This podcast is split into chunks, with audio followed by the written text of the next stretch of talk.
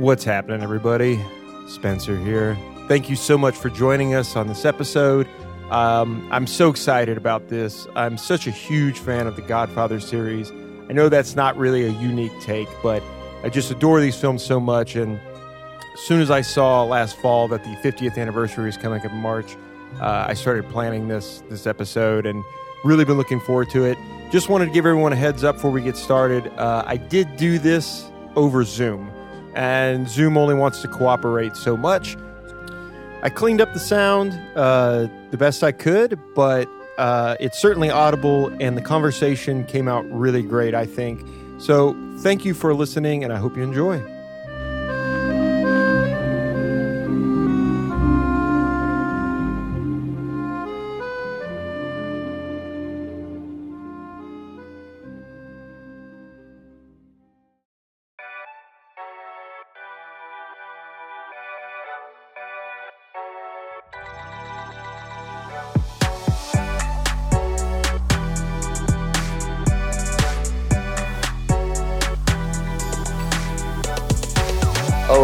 What's up to all the cinephiles out there? Welcome to another episode of the Marquee Spotlight coming to you from the always sunny Portland, Oregon.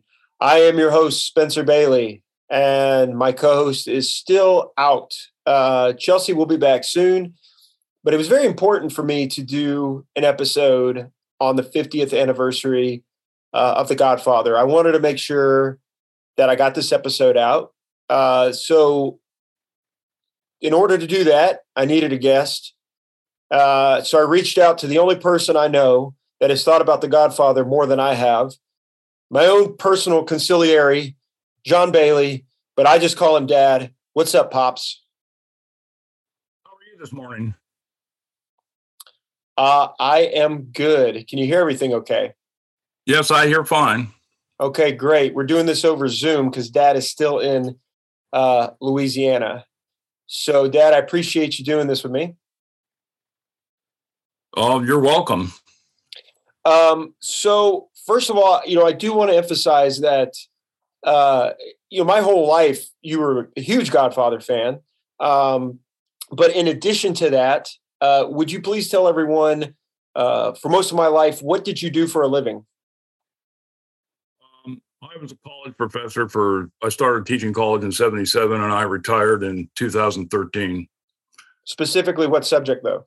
I st- well, I, most of it was uh, as a history professor. Uh, I started out as an English professor, but I went back to grad school in history.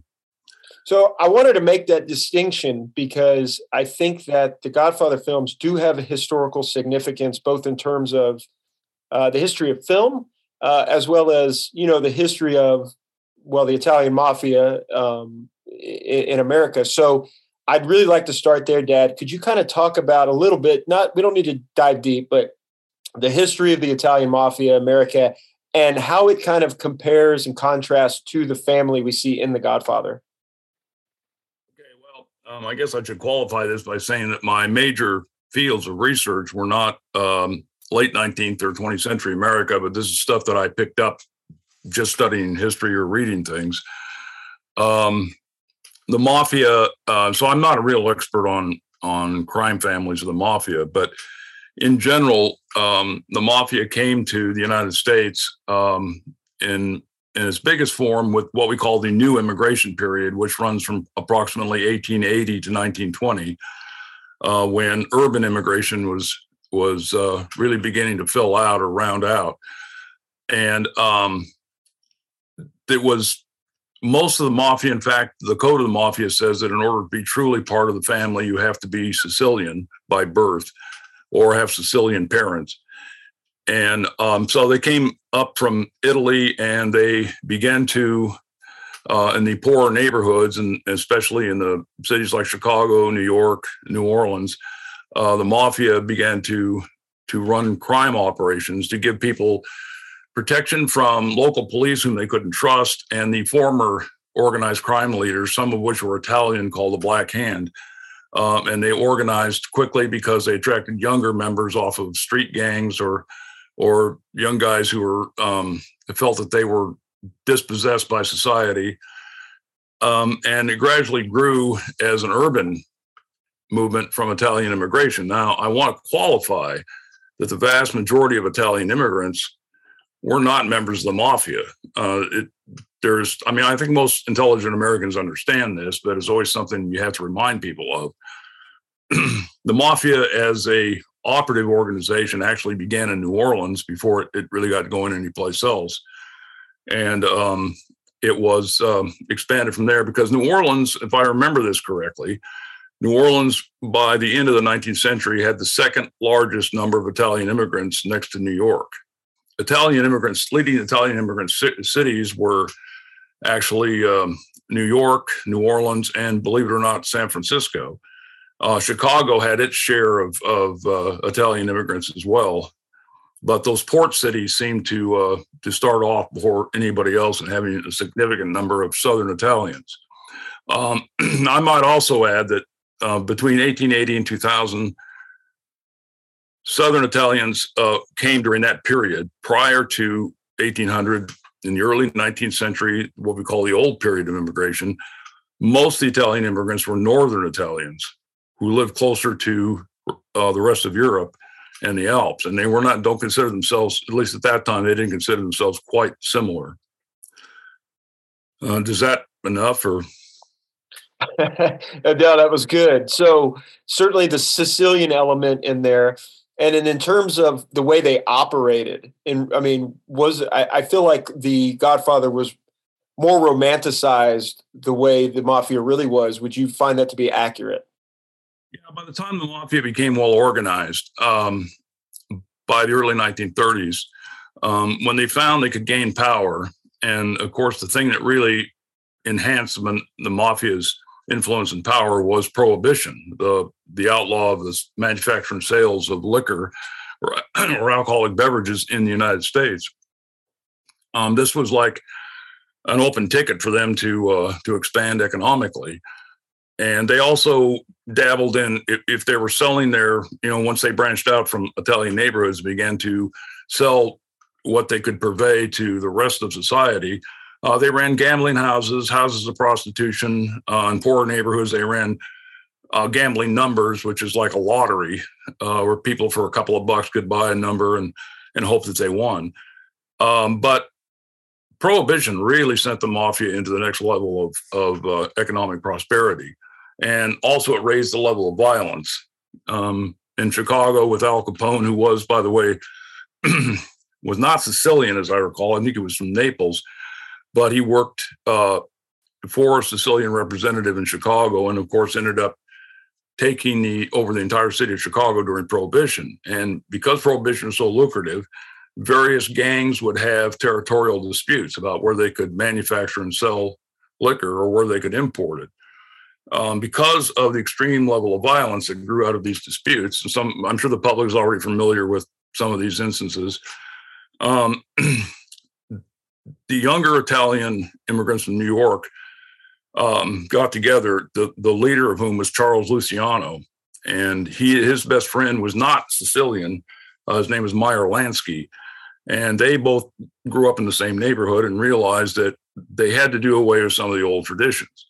That they had to operate like a business and they had to think about allowing people into the organization that is the whole corporate unit who were not sicilian so they created what was called the commission where they divided up territories across the united states put uh, a member in charge of each territory and in order to cut down the violence they said that um, any any violence that was done any major decision that was made had to be voted on by the entire commission and it worked pretty well while uh, while throughout the rest of the 30s up until about the time World War II started.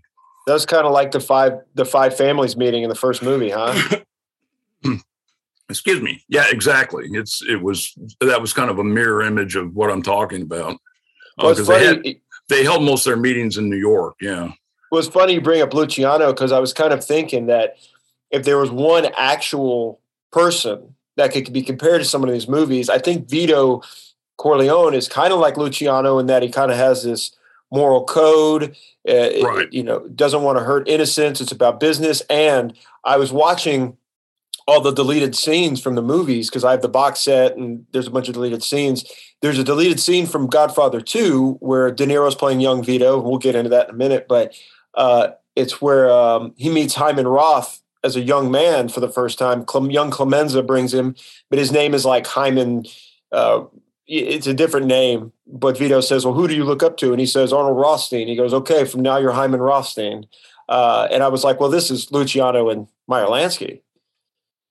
Yeah, uh, Rothstein was um, one of the innovators of organized crime politics. Um, he was credited with fixing the 1919 World Series, and he was the mentor for both Luciano and Meyer Lansky, and convinced them that they they had to get rid of these old traditions and superstitions if they were going to truly uh, combine all the gangs and be economically successful. Yeah. And if anybody wants to see more about these characters, I highly recommend the show Boardwalk Empire. It's one of my favorite shows of all time. And all of these characters um, are explored at a very deep level. Uh, yeah, so but you have to. I'm sorry, I didn't mean to cut you off. Yeah, but you have to remember it's it's a fictional series, and you have to kind of take some of it with a grain of salt. Yeah, just be entertained. Just watch the show and be entertained. uh, so, Dad, let's get into the movie. So, prior to like The Godfather coming around, I would you would you say it's pretty accurate that what we mostly got was like the old gangster movies with that James Cagney and things like that? Yeah, um, the era of the gangster movies, probably two of the most famous actors in that regard were George Raft and James Cagney and John Garfield, but there were others. And uh, by the by the time World War II was over, you saw fewer and fewer um, mob movies or traditional gangster movies being made. I'm also would throw in Edward G. Robinson, although he's the one that's most famously imitated, um, right? Calling calling people dirty rats and all that. But he did actually very few of these. He did one or two, and well, forever you got labeled with it. I always thought it was interesting too that you know the mafia and the gangsters being so deeply Italian in real life, but prior to The Godfather, most of these films were not being depicted by Italians because I think James Cagney was Irish, wasn't he? Oh yeah, yeah. Um, Edward G. Robinson was Jewish. Uh, Cagney was Irish, and Cagney grew up in uh, the east side of Man, lower east side of Manhattan. He was born in the 19th century, so he was he knew about street toughness as a kid. Um, but you're right, yeah, they they weren't Italians, and I don't know that the early gangster movies were necessarily concerned about ethnic values. They were just mostly concerned about showing a good action movie between good guys and bad guys. Well, Dad, I don't know that Hollywood in general was too worried about ethnic values at that time, but uh, uh but you know, so the God getting to the Godfather, you know, I even remember um, as a really little kid, uh, you had taken me to Blockbuster, and it must have been the third movie had come out on VHS or something because it was on the shelf, and I saw it with the logo with the hand and the strings, and I remember even then you saying these movies are really really good. Like that memory sticks out of my head every time i see the logo. So you know that the legacy of the godfather was always in our house because of, of you. So do you remember the book? The book comes out 1969 mario puzo. Um, did you read it? No i did not. It came out when i was in high school actually in 1969 and um, i found out a lot about it about five years ago. In fact, I think I related to you in a conversation. I'd read read a couple of articles when I couldn't sleep one night on the making of The Godfather.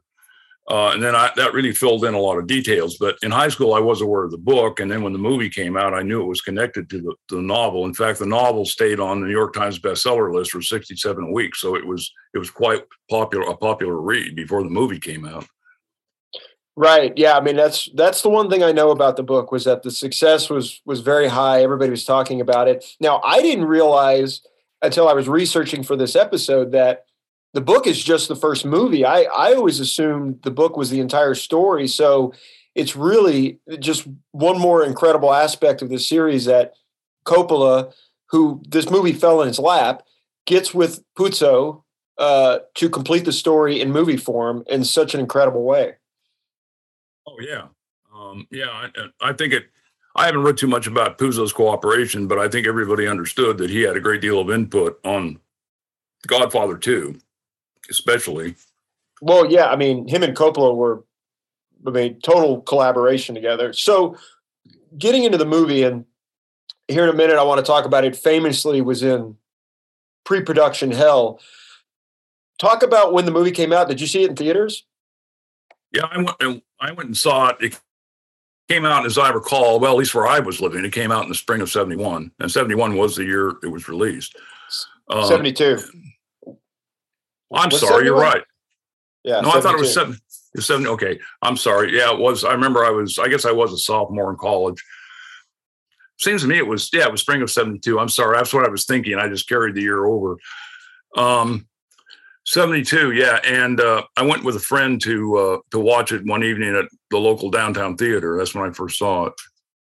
And so talk about that your first impressions what just blew you away about it?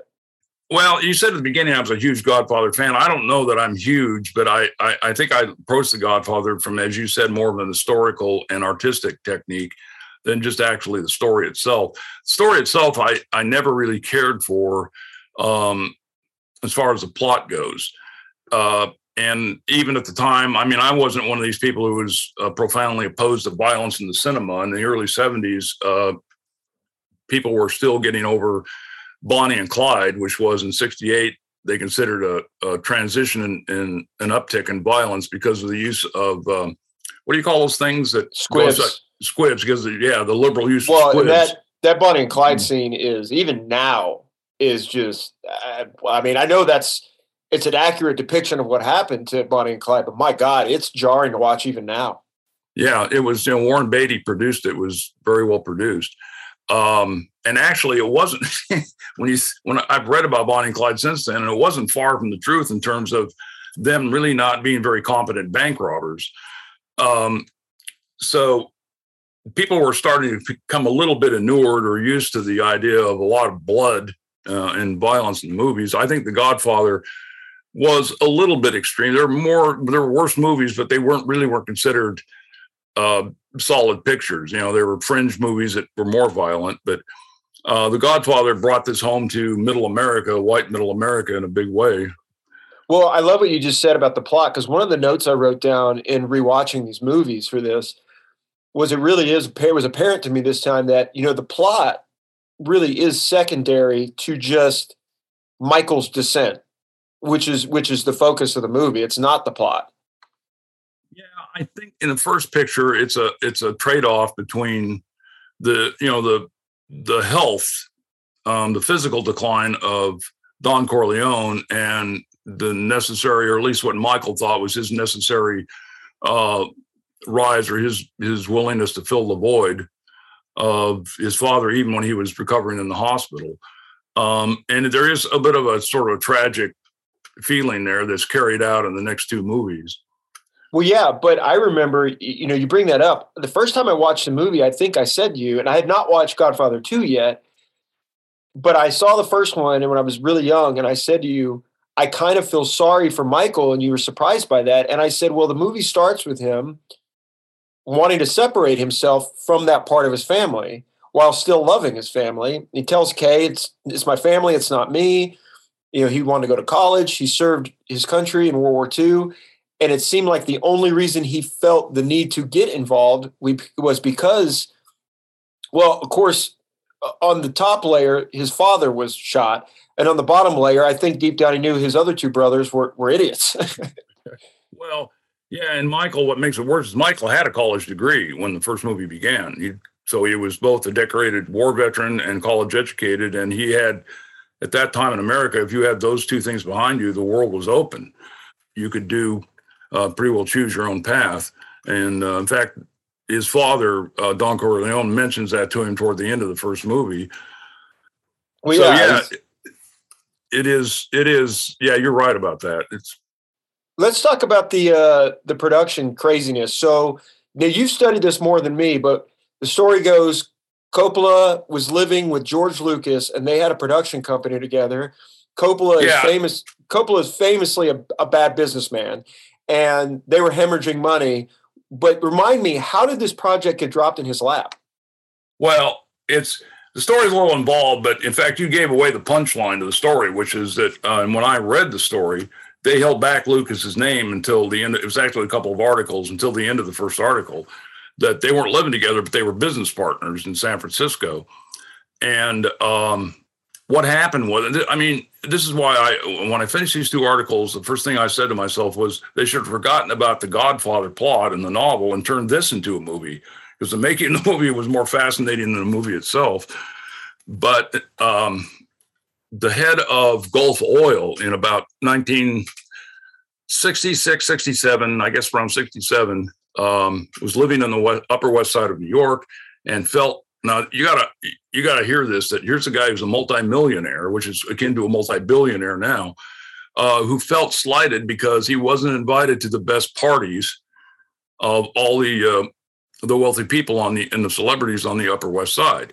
So he found out that Paramount Pictures had come on the block and was for sale, and he, who knew nothing about movie making or wasn't really that interested in art, bought Paramount Studios lock, stock, and barrel so that he'd get invited to all the right parties. He figured that as a head of a movie studio, he'd have an automatic invitation to a lot of parties, which just I found that just incredible. So he takes over, takes us over. And here you have an oil man with no background in any kind of art, really, owning the entire movies, one of the most important movie studios in America. So, so, but but Coppola hadn't done nothing at this point. So how did just quick and you could just well, quickly sum, summarize it, but how did it fall into his lap? Well, yeah, here's the summary. Um, the head of Gulf Oil, once he had Paramount, realized he couldn't run it himself. So he he had a business partner whom he made uh, president of Paramount, but he said we needed a head of production. The business partner says, "Yeah, I know a guy who has some background in movies. It wasn't extensive, but he'll know what to do with the studio." Um, so there the three of them are, and uh, uh, uh they started to get all these calls around uh, 69 in that area there from other studios, and they said, "Look, the st- other studios had done this research, and they said we found out that you own the movie rights to The Godfather. Um, are you going to make it in a movie? And if you're not, would you sell the rights to us?" And three of them started looking at each other nonplussed. Uh, do we own the movie rights to The Godfather? And so they had their head of uh, properties check, and sure enough, they, they, did. They had the contract signed, sealed, and delivered before the book was even finished, and they didn't even know it. So they decided that, that they debated whether to sell it or make the movie. They finally decided to make the movie because uh, one of them, I don't remember which one, said, "I've got this the angle. I know why." Uh, in fact, well, the first thing they said was, "Let's check." with I don't know, 10 leading directors in the business, uh, 10, some of the best directors in the business, and feel them out and ask them if they'd be interested in directing this as a movie. Um, evidently, they universally were turned down, and none of the directors wanted to touch it with a 10 foot pole because they thought gangster movies were passe and wouldn't make any money. So they debated further between the three of them, and, and one of them finally said, I know it, I got it, which is more kind of uh, absurdity. He said the reason these movies haven't worked is that previous to this, they've all been directed by Jews.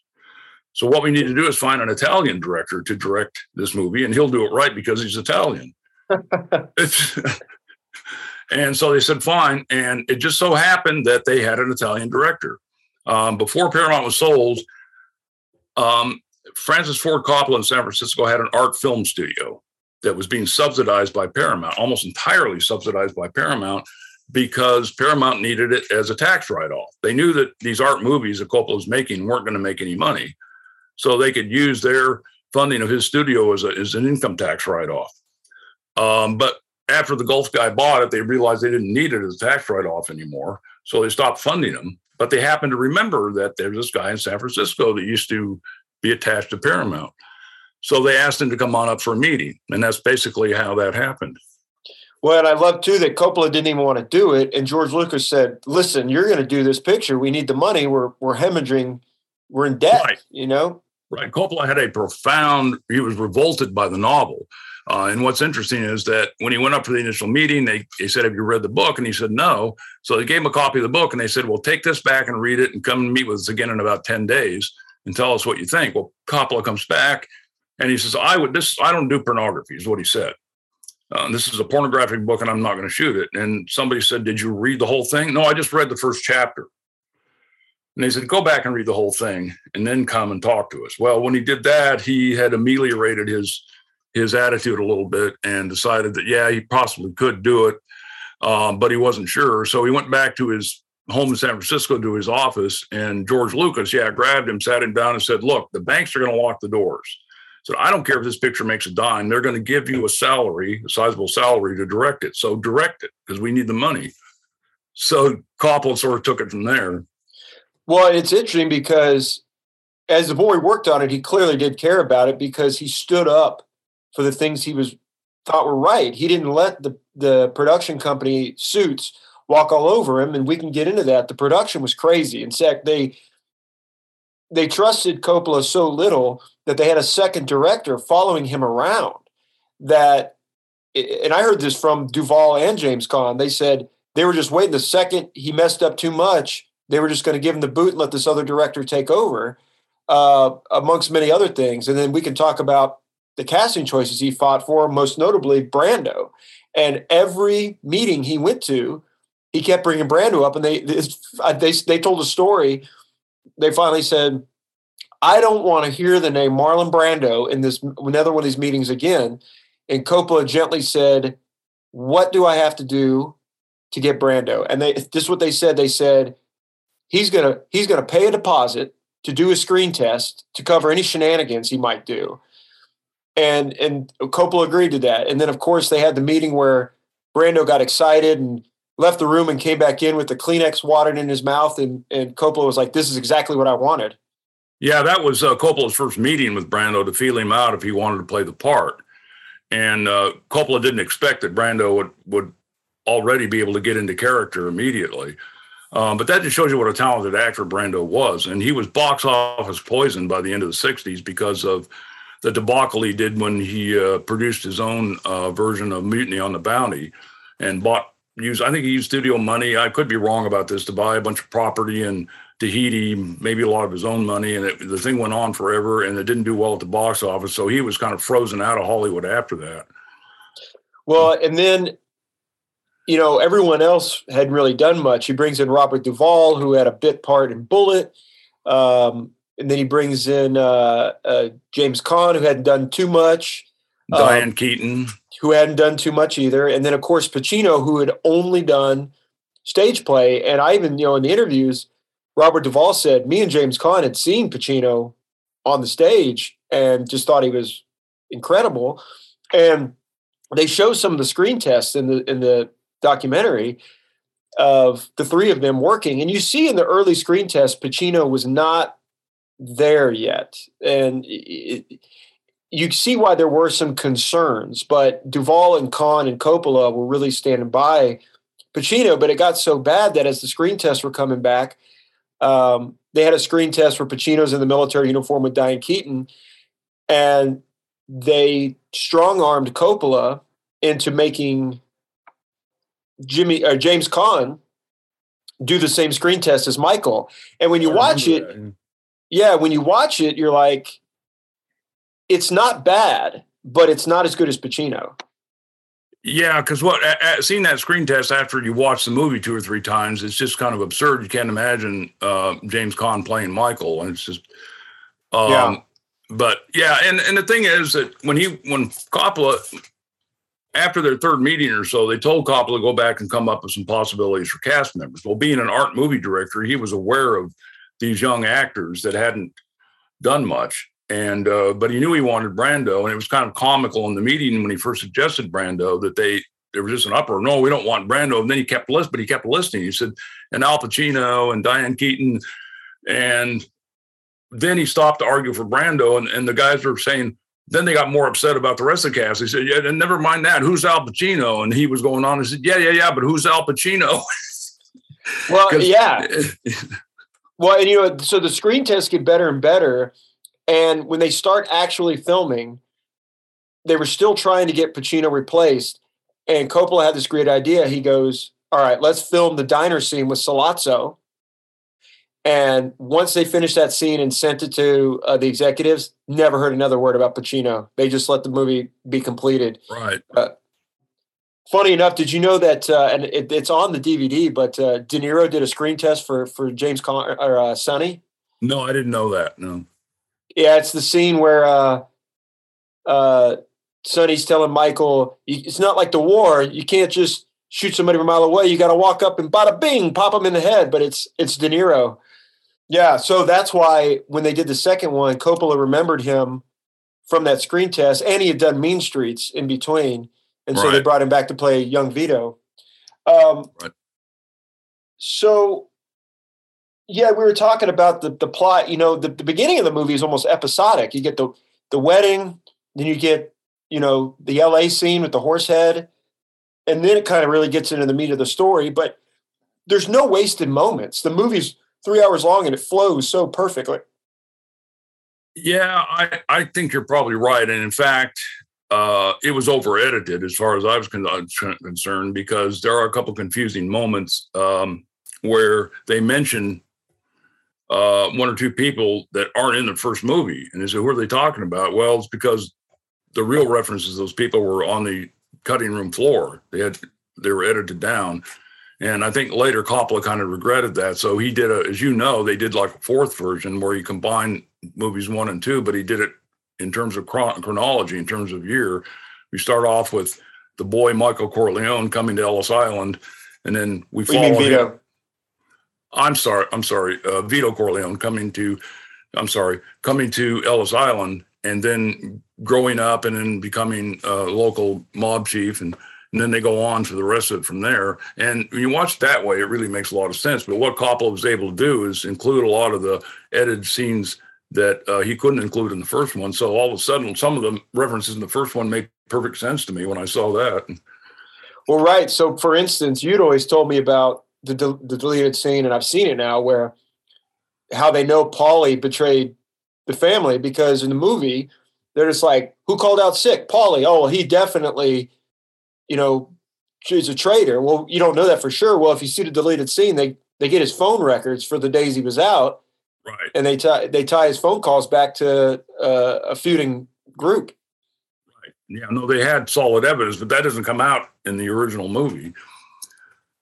Right. So, um, but it is it's incredible, like all this young acting talent he got before anybody knew who they were, and they all go on to be some of the greatest actors of all time. And I also think it's interesting how mad everyone got at him for putting his sister Talia Shire in the movie, crying nepotism, and she's not great in the first one, but she goes on to be really good, and she gets nominated for an Oscar for the second one and Rocky. Uh, so I think right. it worked out. Yeah, and I think some of her best work was away from The Godfather. Um, uh, she was pretty good in in part two, but you're right. Uh, the true actress comes out when she does movies that aren't connected to The Godfather. Um, she was um, pretty. She was pretty good, and she was very good in the third one. I might add. But, oh, she was. We'll we'll get yeah. to that. But just talking about the characters, you know what I always it, it, what makes the movie so good is that nobody in these movies is a good person, uh, but you still kind of respect him. Like you respect Vito. He's so menacing when he he's like the opening scene, the Undertaker asks him for help, wants revenge on the men who attacked his daughter, and instead of just obliging him, Vito basically, in an eloquent way, demands his respect, and it just that's all you need to know about. It's a fully fleshed out character just in that exchange. It's just incredible. Yeah, it's there's a lot of us that that's my favorite part of the movie is that that first what is it, maybe 10 minutes when uh, the local mortician is trying to get uh, uh, Vito Don Corleone to uh, to murder somebody in revenge for his daughter, and um, he tries to send he send the impression that's not why I'm the way I am. That I'm here. He said, in other words, I'm here to take care of my community. And he said, you didn't want me to do that. You, you, throughout your entire our entire relationship, you've never really considered me a friend. What have I ever done to make you treat me so disrespectfully? If you'd come to me in friendship, then the scum that ruined your daughter would be suffering this very day. And if by chance an honest man like yourself should make enemies, then he would become my enemies. And then they would fear you.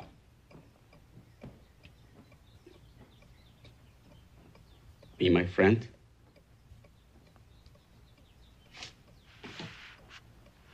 Godfather. That the whole the whole kernel of what started the mafia comes out in that conversation. That there was nobody to protect the helpless immigrants in these in these uh, poor sections of the city. So they developed their own their own leaders.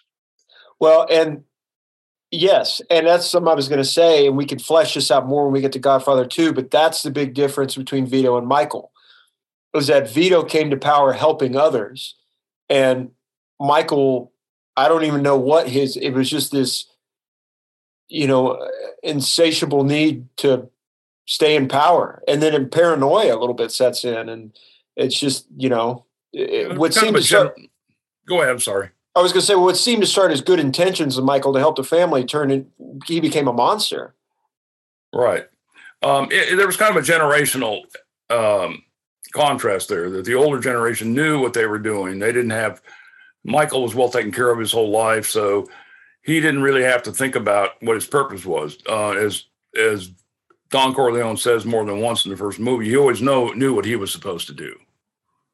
Uh, his path was sort of already made for him. But Michael, Michael never really found himself. I guess that's the best way to put it. While we're talking about Vito, you say that's your favorite part. So that's your favorite Vito scene over his speech to the five families? Yeah, it is. That would have to be my second favorite, or maybe his the last conversation he has with Michael in the, near the garden. Uh, one of those two. But but what I like about the uh, the meeting with the heads of the families is that they accused him of of holding back on his power, not sharing the the judges that he owns or the cops that he owns with the rest of them. And uh, he stood up and gave a great speech. He says, "When have I ever?" And I always remember this. When have I ever refused an accommodation? I never have. And they couldn't argue with him because every time somebody needed a favor, he'd always do it.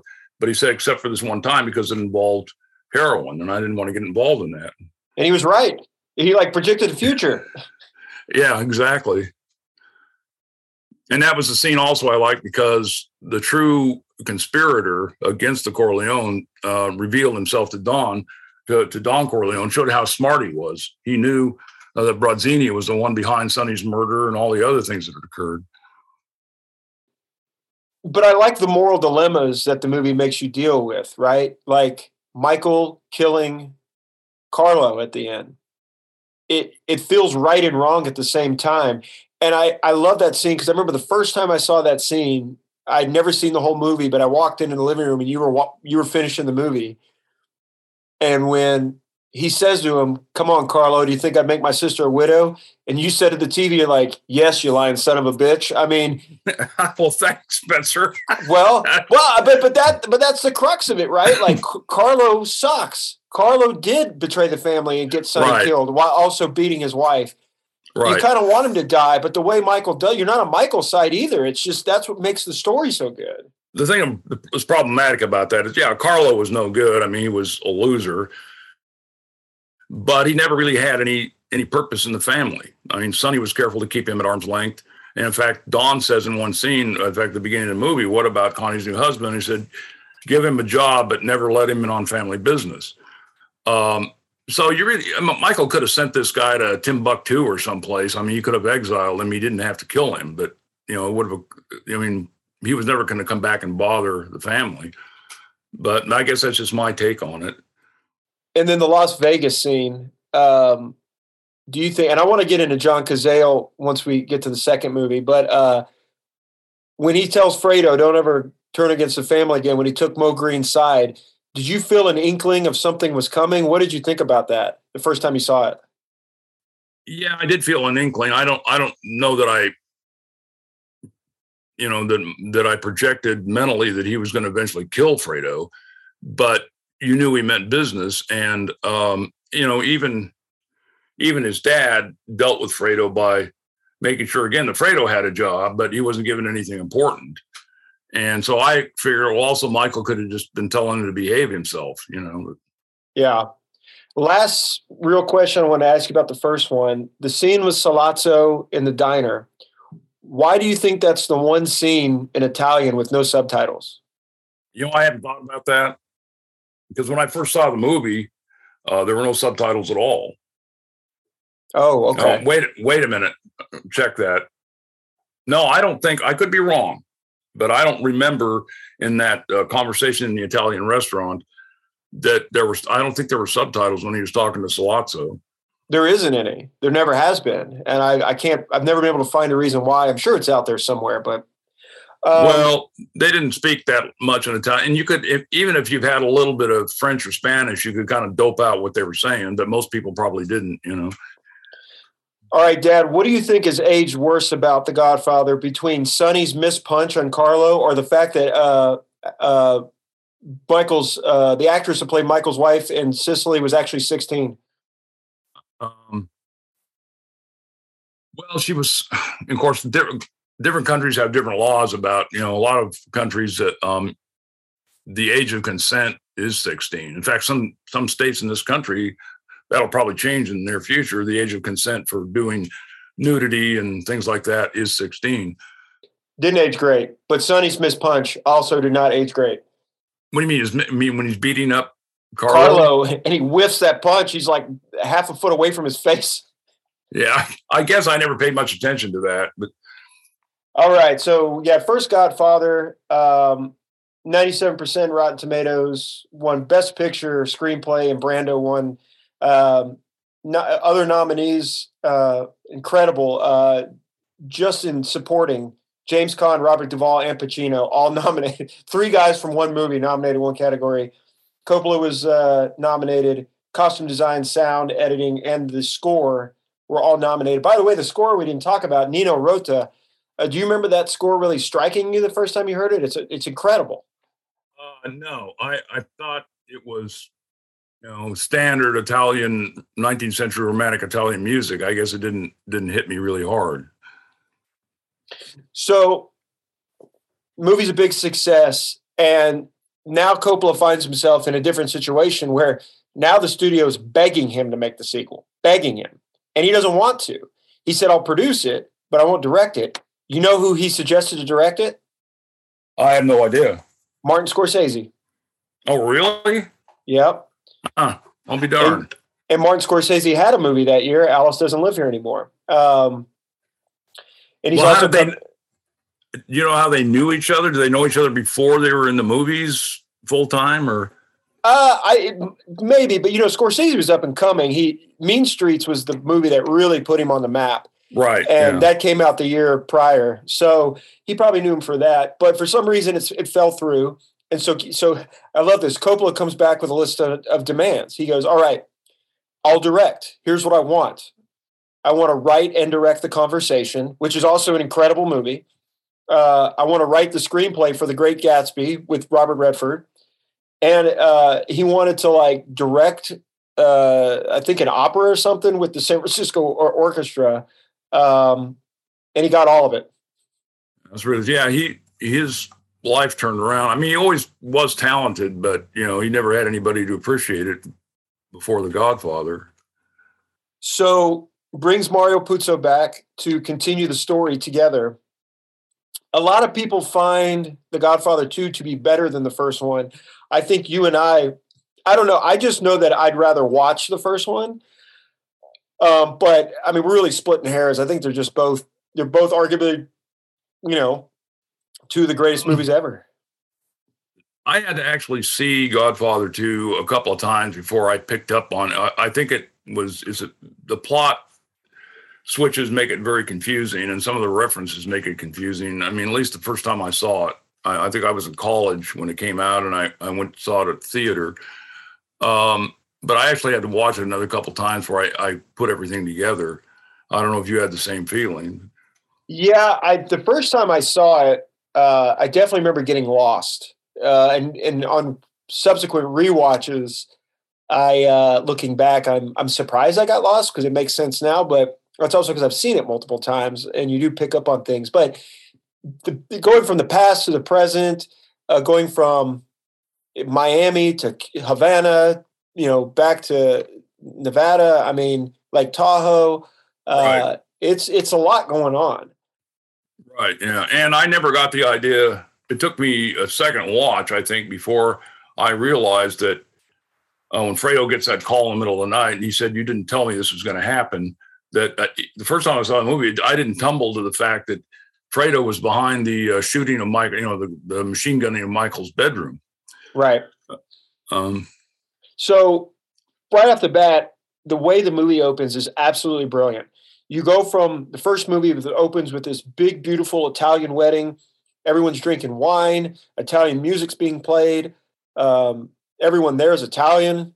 Um, then you open up with this party in the second one, and it's just you know completely uh, it's like it's like cardboard cuts out cutouts of people. It's like right. it's all fake and shallow. Instead of wine it's champagne. Um, right. you know uh, frankie five angels tries to make the band play italian music and they start playing pop goes the wheels and make fun of him and right. the the senators like mike and pat but from an historical standpoint that makes sense because michael was chasing the material american dream and he wasn't thinking like uh, the head of a mafia family or an Italian protected family anymore. Um, but everybody was, the United States was becoming more melded between different ethnic groups at that time. And well, um, at and least the, the, at least the traditional ethnic immigration groups. But well, and that's what's so brilliant about that first meeting is you're right. Michael's trying. I mean, what Michael kind of has his attitude of what more do you want from me? I'm trying to go legitimate. I'm very successful. I'm contributing to the community. And here's this, you know, Anglo Saxon white American senator saying, I don't really care what you've done. I don't like your people coming over here with your oily hair and everything. And it's like, that was the climate of the country at the time. It doesn't matter what you've done. Right. Well, yeah, in Nevada, you probably hear that. I don't know that you would have heard that. You heard that in Nevada because they were trying to, you know, we're moving west, we're expanding with the economy. And, and if any place is going to still hold ethnic prejudices, it's probably a senator from a largely rural, open Western state. Um, you probably wouldn't have heard those things from a senator in Illinois or New York. Right. Um, well, we were just talking about in the last, you know, discussion the difference between Vito and Michael, and I think nothing is more stark than the, the dead the dead prostitute uh, with that senator, that Vito would have never done that. Right? No, he wouldn't have, and and that's one murder Michael never answers for. I mean, why did that that girl have to die just so he could blackmail a senator? You're right. So before we get into the present day, let's just talk about the past scenes with with De Niro.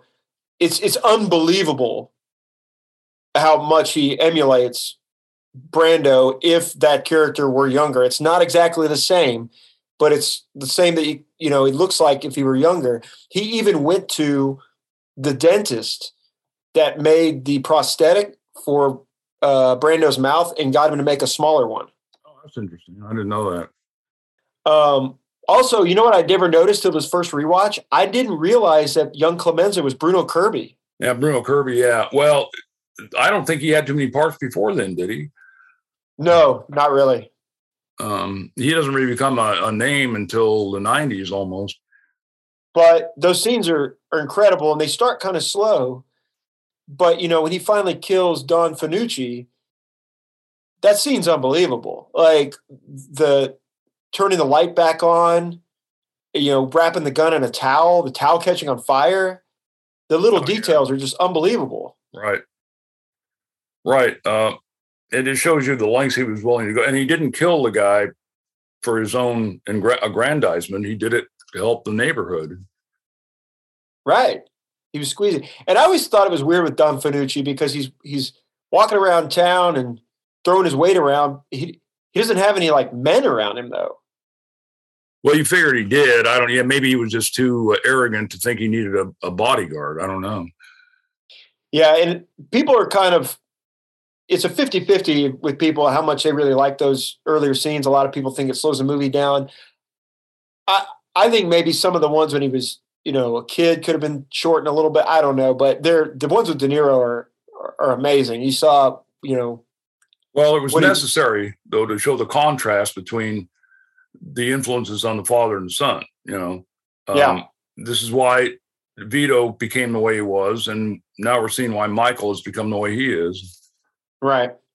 So so let's go back to the present day, and I, I want to talk about John Cazale now. And it's been said a million times. I'm not saying anything new. what a fascinating career this poor guy had. He's only in five movies. Right. Yeah. And, and, all five movies are nominated for Best Picture. Three of them win. And then he, he dies from cancer. It's just, uh, he's not nominated for anything in any of them. I would argue he should have been nominated for, for Godfather 2, because I, I mean, he, he came up in Broadway with Pacino, and Pacino actually credits a lot of his acting um, I don't want to say success, but his efficient acting to John Cazale, teaching him things. Um, they were really close friends, and he's so good as Fredo in Godfather 2.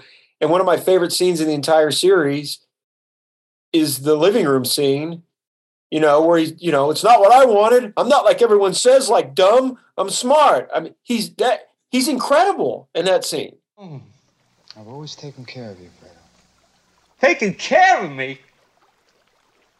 You're my kid brother, and you take care of me? Did you ever think about that? Huh? Did you ever once think about that? Send Fredo off to do this, send Fredo off to do that. Let Fredo take care of some Mickey Mouse nightclub somewhere. Send Fredo to pick somebody up at the airport. I'm your older brother, Mike, and I was stepped over. That's the way Pop wanted it. It ain't the way I wanted it. I can handle things. I'm smart. Not like everybody says.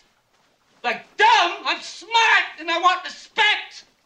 I, I don't understand. I don't understand why he didn't get nominated. Well, I think it's that problematic. He was never going to be, although he he got good secondary roles. He was never going to be anything more than probably a glorified character actor in most directors' minds. I mean, he wasn't glamorous. Uh, most directors could not think against type. You know, they probably didn't think we could put this guy in a serious dramatic lead.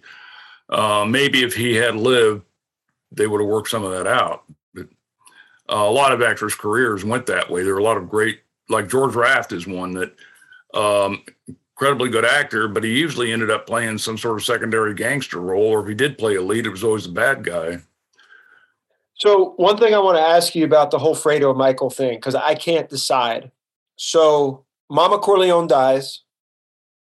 Michael's hiding off in another room by himself during the funeral, and Connie, who you brought up, Talia Shire, yeah, she's amazing. She's an absolute mess at the beginning of the movie. She would tell Michael she wants to marry this guy. He, the guy's sitting in the room with them, and Michael's like, "I don't know this Merle. I don't know how he makes his money." but um, she goes in there and begs him for Fredo's life and says, I want to take care of you, Michael. I mean, that turn she makes right there, she's unbelievable. Right. But she talks him into it. He goes in the next room and he hugs Fredo.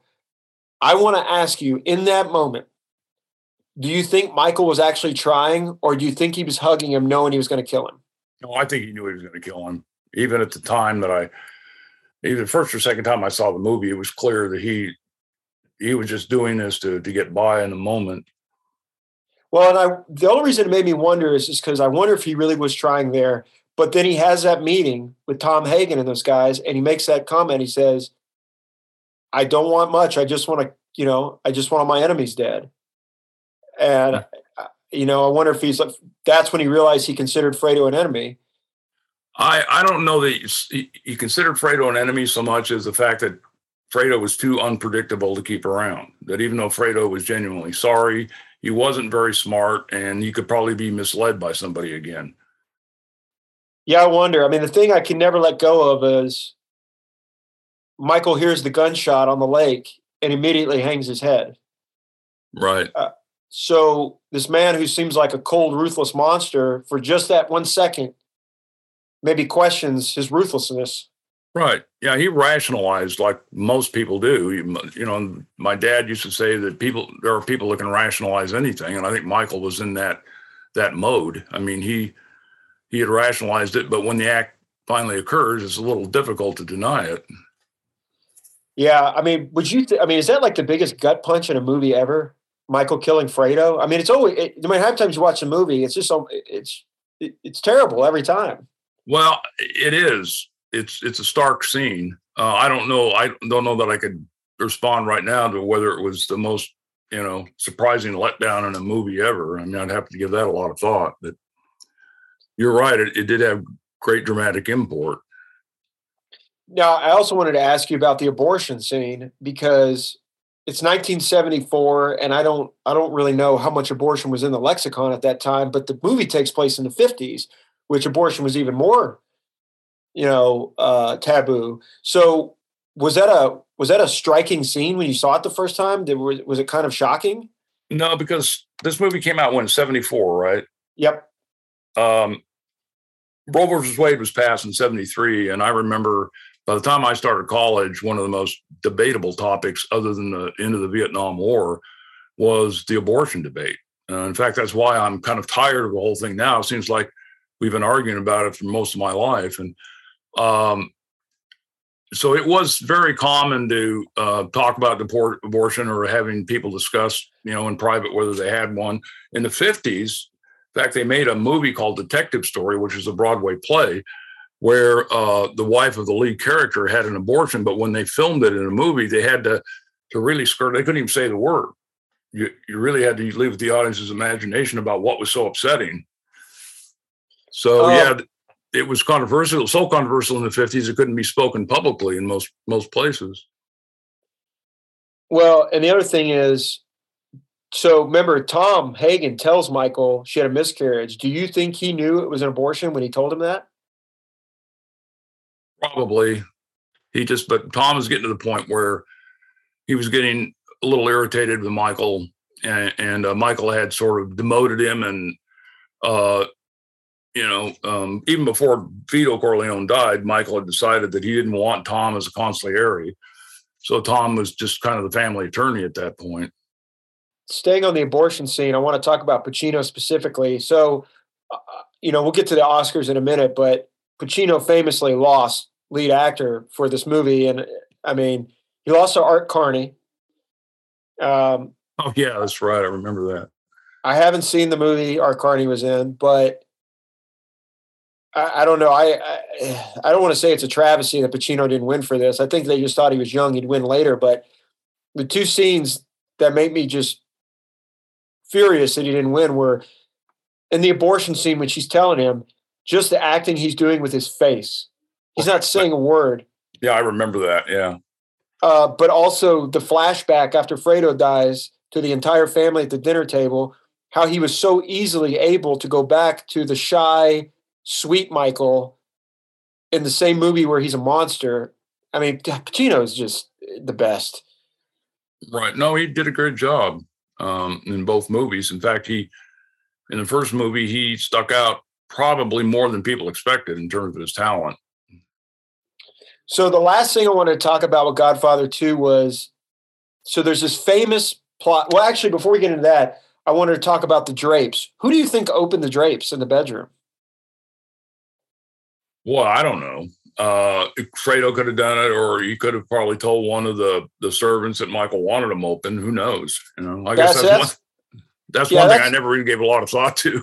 Well, that's what I think. I don't think Fredo did it. I think he just worked it out to where someone else could come in and do it. I do find it odd though that Michael walks into the room and you know five or six beats go by, and then Kay says, "Why are the drapes open?" And he's like, "He it's like you keep them closed all the time, and it took you that long to realize it."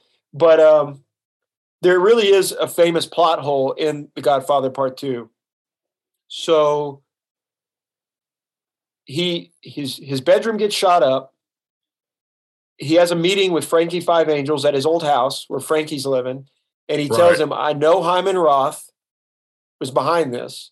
I need you to pretend to go make peace with the Rosato brothers, and we'll, you know, we'll we'll figure it out after that." So Frankie Five Angel goes to see the Rosato brothers at their bar, and Danny Aiello, you know, grabs him with the cord and says, and so get this, this was an ad lib. Danny Aiello did not have a line in this movie and he ad libbed it, and Coppola loved it, so he kept it in. But he says Michael Corleone says hello. Now we know Michael was not behind that, and if you think you're going to kill Frankie Five Angels, what was the point of saying that line? Because what happens is he lives and tries to testify against Michael because he thinks that. Uh, it's just weird circumstances that everything worked out just that way. Well, I can't remember. Was there anybody else on uh, on Aiello's side during the movie scene? Was there anybody else standing there? Well, all the Rosato brothers were there, and Aiello starts choking Frankie Five Angels with the with the cord, and he says Michael Corleone says hello, which was a lie.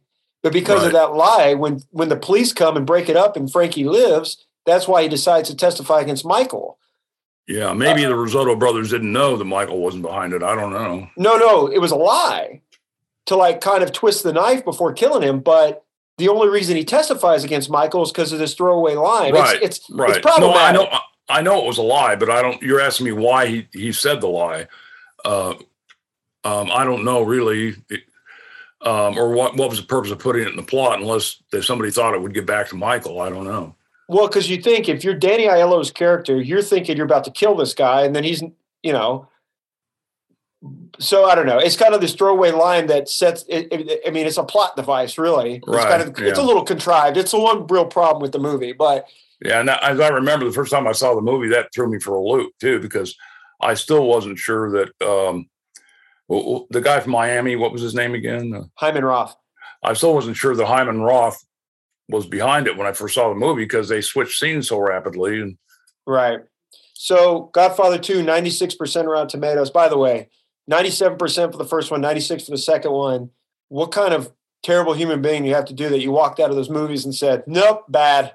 Um, it won Best Picture, De Niro won, Coppola won Best Director, Coppola and Puzo won for Screenplay, one for Art Direction, and Nino Rota won for Score.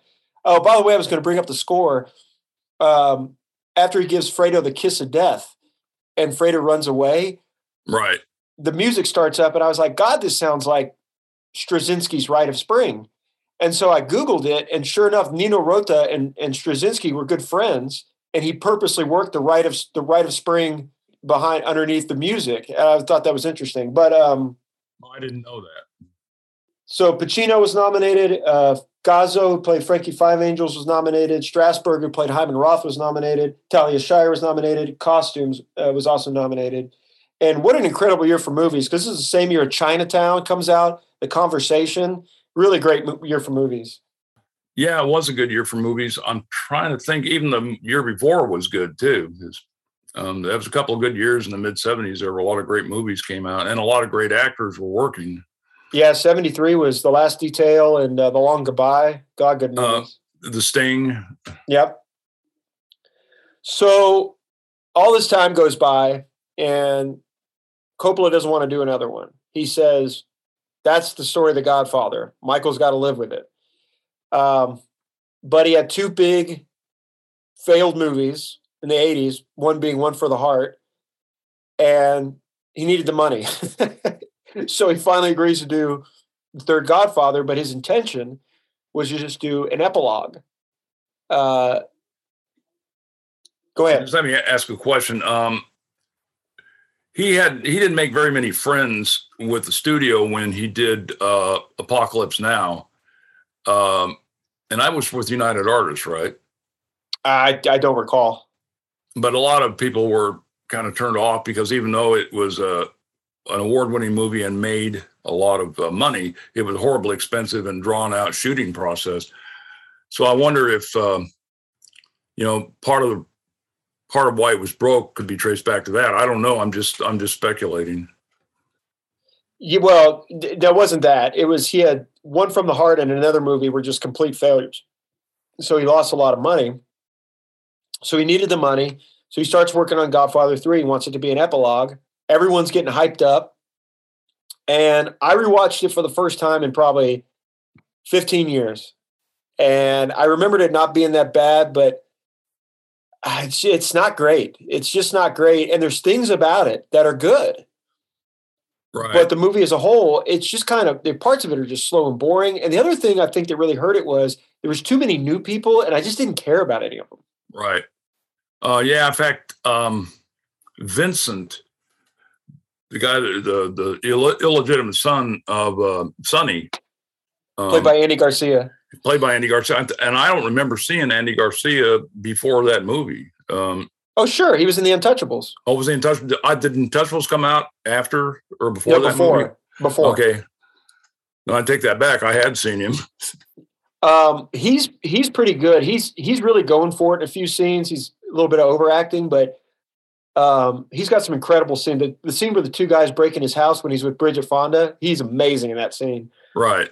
Yeah. But Pac- Pacino is excellent in this movie, and it's the first Godfather movie he wasn't nominated for, but he's really good in this movie.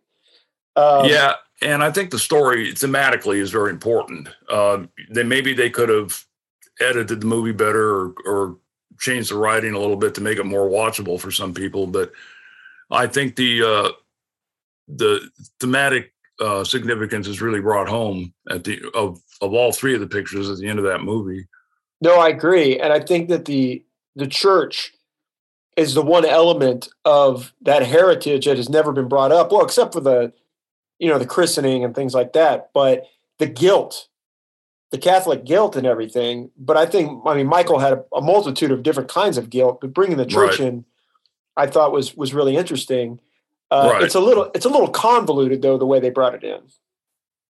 Um, well, except that Michael had invested in a in a side company that was the church had invested in uh, to uh, to help the church out, and that's where a lot of the conflict came from because he wouldn't let some of the at least one mafia head in on the investment, and that's how he got to know that that cardinal that heard his confession and gave him absolution. The cardinal that later went on to be Pope John Paul First. the other another good thing about it, Talia Shire playing Connie, I love the evolution because she says at the end of two, I want to take care of you. And now instead of being a mess, she's this very collected, incredibly loyal person to Michael to the point Right. where she's helping him with assassination. She gives that guy the poison cannolis and um it, it- her arc is one of the most fascinating, uh, least talked about things in the series, but her Right. arc is fascinating. Well, yeah, it is. And uh, Michael, I think Michael was losing his his taste for that kind of violence too. By that point, Um, it was kind of like Lady Macbeth, you know, inducing her husband to commit murder, sort of thing. Oh, Dad, I like that. That's a that's a great comparison. That's perfect.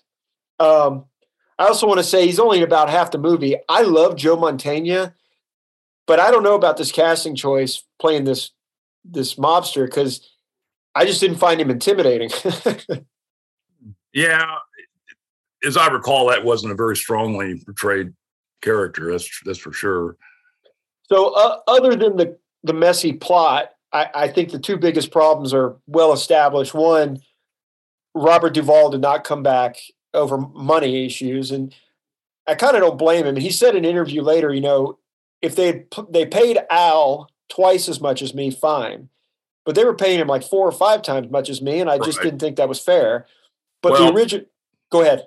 Plus, you got to remember Duvall had won Best Actor for um, Tender Mercies, Yes, and he had that behind him, and I don't blame him. You know, he wasn't getting the. He's an excellent actor, and even if he hadn't won an Academy Award, any decent director should have recognized that. Um, so yeah, I, I remember when he did when that happened. It was before the movie was shot. It was quite controversial. Um, when Duvall wouldn't be in the movie because he felt like he was being slighted, and I don't blame him. Yeah. Well, the original plan was to make him a lot of the focus of the story because his son is in the movie, who's becoming a priest, but a lot of it was going to be about Tom Hagen coming to terms with things and reconciling with Michael a little bit, and then with his son entering the the church. So that this whole plot point, which I think would have made the movie a lot better, but if Robert Duvall's not coming back, you guys couldn't have done better than George Hamilton. Yeah. yeah, I, I wondered about that at the time too. I mean, it's not because George Hamilton wouldn't have been capable of drama, but he hadn't really done any serious drama in 30 years. Um, he was always considered a, a lightweight actor, but I think because of the kind of parts he accepted. Yeah, it, he's not terrible, but it's just not.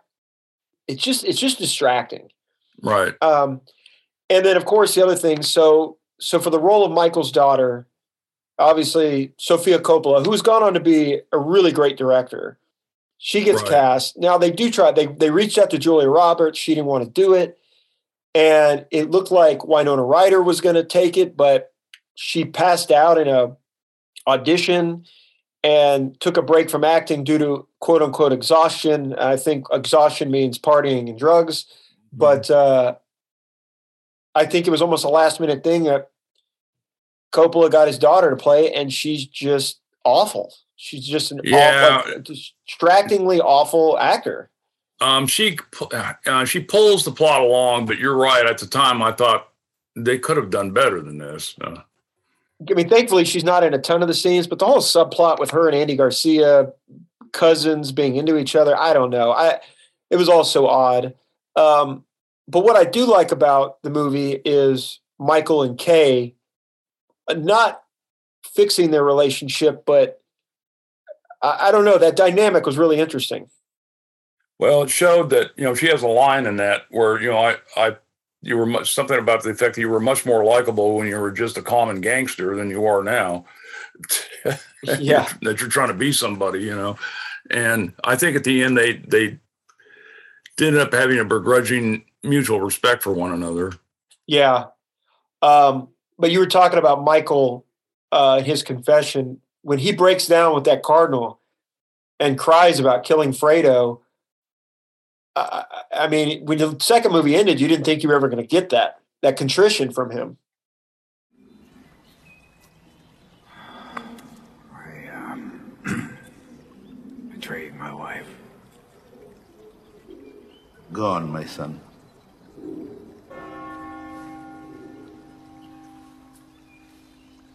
I betrayed myself.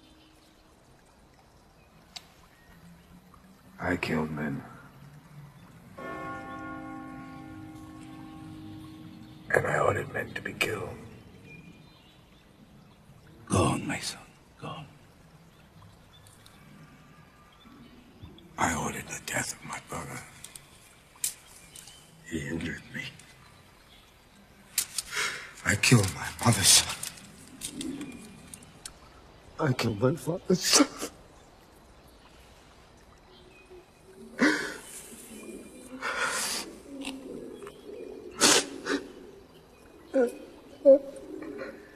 Your sins are terrible. and it is just that you suffer. Right. No, that's good. And and of course, um, maybe it's a good time to throw in here what I, I once saw an interview with Coppola, and don't ask me where, because it was a I don't know if it was a documentary or a TV interview, but he was asked about, you know, Michael's character, you know, and then he in this this movie, and somebody said, Well, what do you think that Vito Corleone would have said to Michael when Michael got to heaven or Michael got in the afterlife. And Vito, he said, Vito would have come up to him and said, You did the one thing, you didn't do the one thing you were supposed to do, and that's protect your family. You failed. And I thought, an interesting thing for Coppola to say. Yeah, he didn't start writing the story, but obviously became invested in the story and helped Puzo write the screenplays. Um, but as problematic as this movie is, the ending's incredible. Um, you know, obviously the tragedy happens where um, Michael's almost assassinated, but instead his daughter is shot, dies in his arms, Right. and nothing is said. Everyone cries, everyone screams, and then it just Right. cuts cuts to Michael as an old man in Sicily, and he dies alone and full of regret. Yeah. And it's one of those things where, at least by Godfather 3, the plot doesn't matter as much as the characters. And that's, and when you see Michael at the end, you know, falling out of his chair and dying back in Sicily, uh, you kind of get that idea that you always knew it was going to end this way. And And when it's what- Vito, go ahead. No, and what he accomplished before that that, that was supposed to matter. And when Vito, I just like the symbolism, but when Vito died, he died with an orange. And when Right. Michael died, he died with an orange. Uh, Right. That was a little that was clever, but you know, I don't think it was necessary. No, no. Um, so Godfather 3, 80, 86% Rotten Tomatoes, no wins, but it was nominated for picture, Andy Garcia uh, for supporting actor, Coppola for director, cinematography, art direction, editing, and original song. So, Dad, now this time has passed, what do you think this trilogy's legacy is in terms of film? I don't know that I have an answer for that. I really don't know in terms of uh, cinema what its legacy would be, other than it it was the first time that um, a movie or a series of movies he gave the American public try to give them serious insight into uh, what it was like to grow up generationally as an ethnic immigrant. You know, especially um, probably by the end of the 1930s, um, next to African Americans and probably um, Latinos, uh, Italians were the most um, abused of the minorities in terms of prejudice, in terms of ethnic prejudice.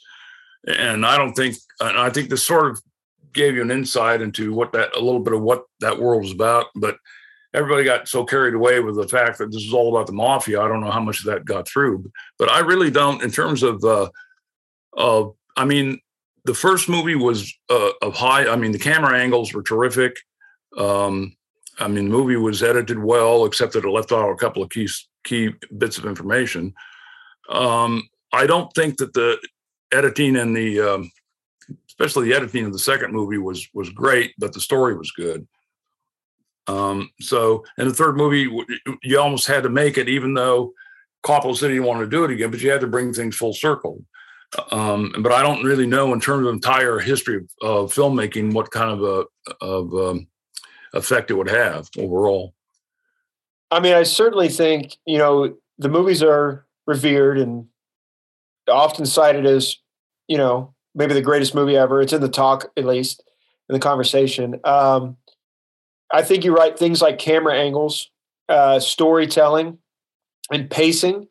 Uh, giving young actors a chance and uh, certainly right. complex characters and complex themes, which I don't think The Godfather was the first to do.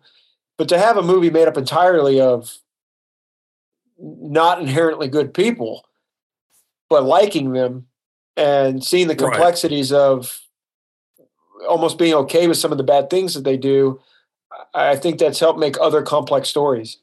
Well, right, and that's the key to any good story, literature, um, and that's that's kind of true in life and human nature. Um, nobody is perfect, and even people who are um, very much less than perfect have qualities that that we can associate ourselves with or that we can we can like. Um, and that's why that's why I uh, found Pulp Fiction so intriguing because it want, really wanted to get that point across. Well, that was great, Dad. I appreciate the contribution you've made today. okay, well, thanks.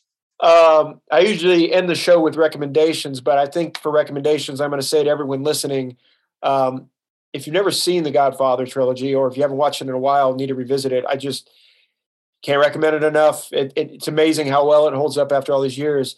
But to you, Dad, I recommend. We've been talking about Coppola, and we've talking about Pacino and De Niro. Uh, I beg of you, I beseech you, please finally watch Apocalypse Now and rewatch Heat. Okay, I'll work on it. All right, Dad, I appreciate it. Uh, so for the Marquee Spotlight, I am Spencer Bailey for Chelsea Burnett saying we'll see you.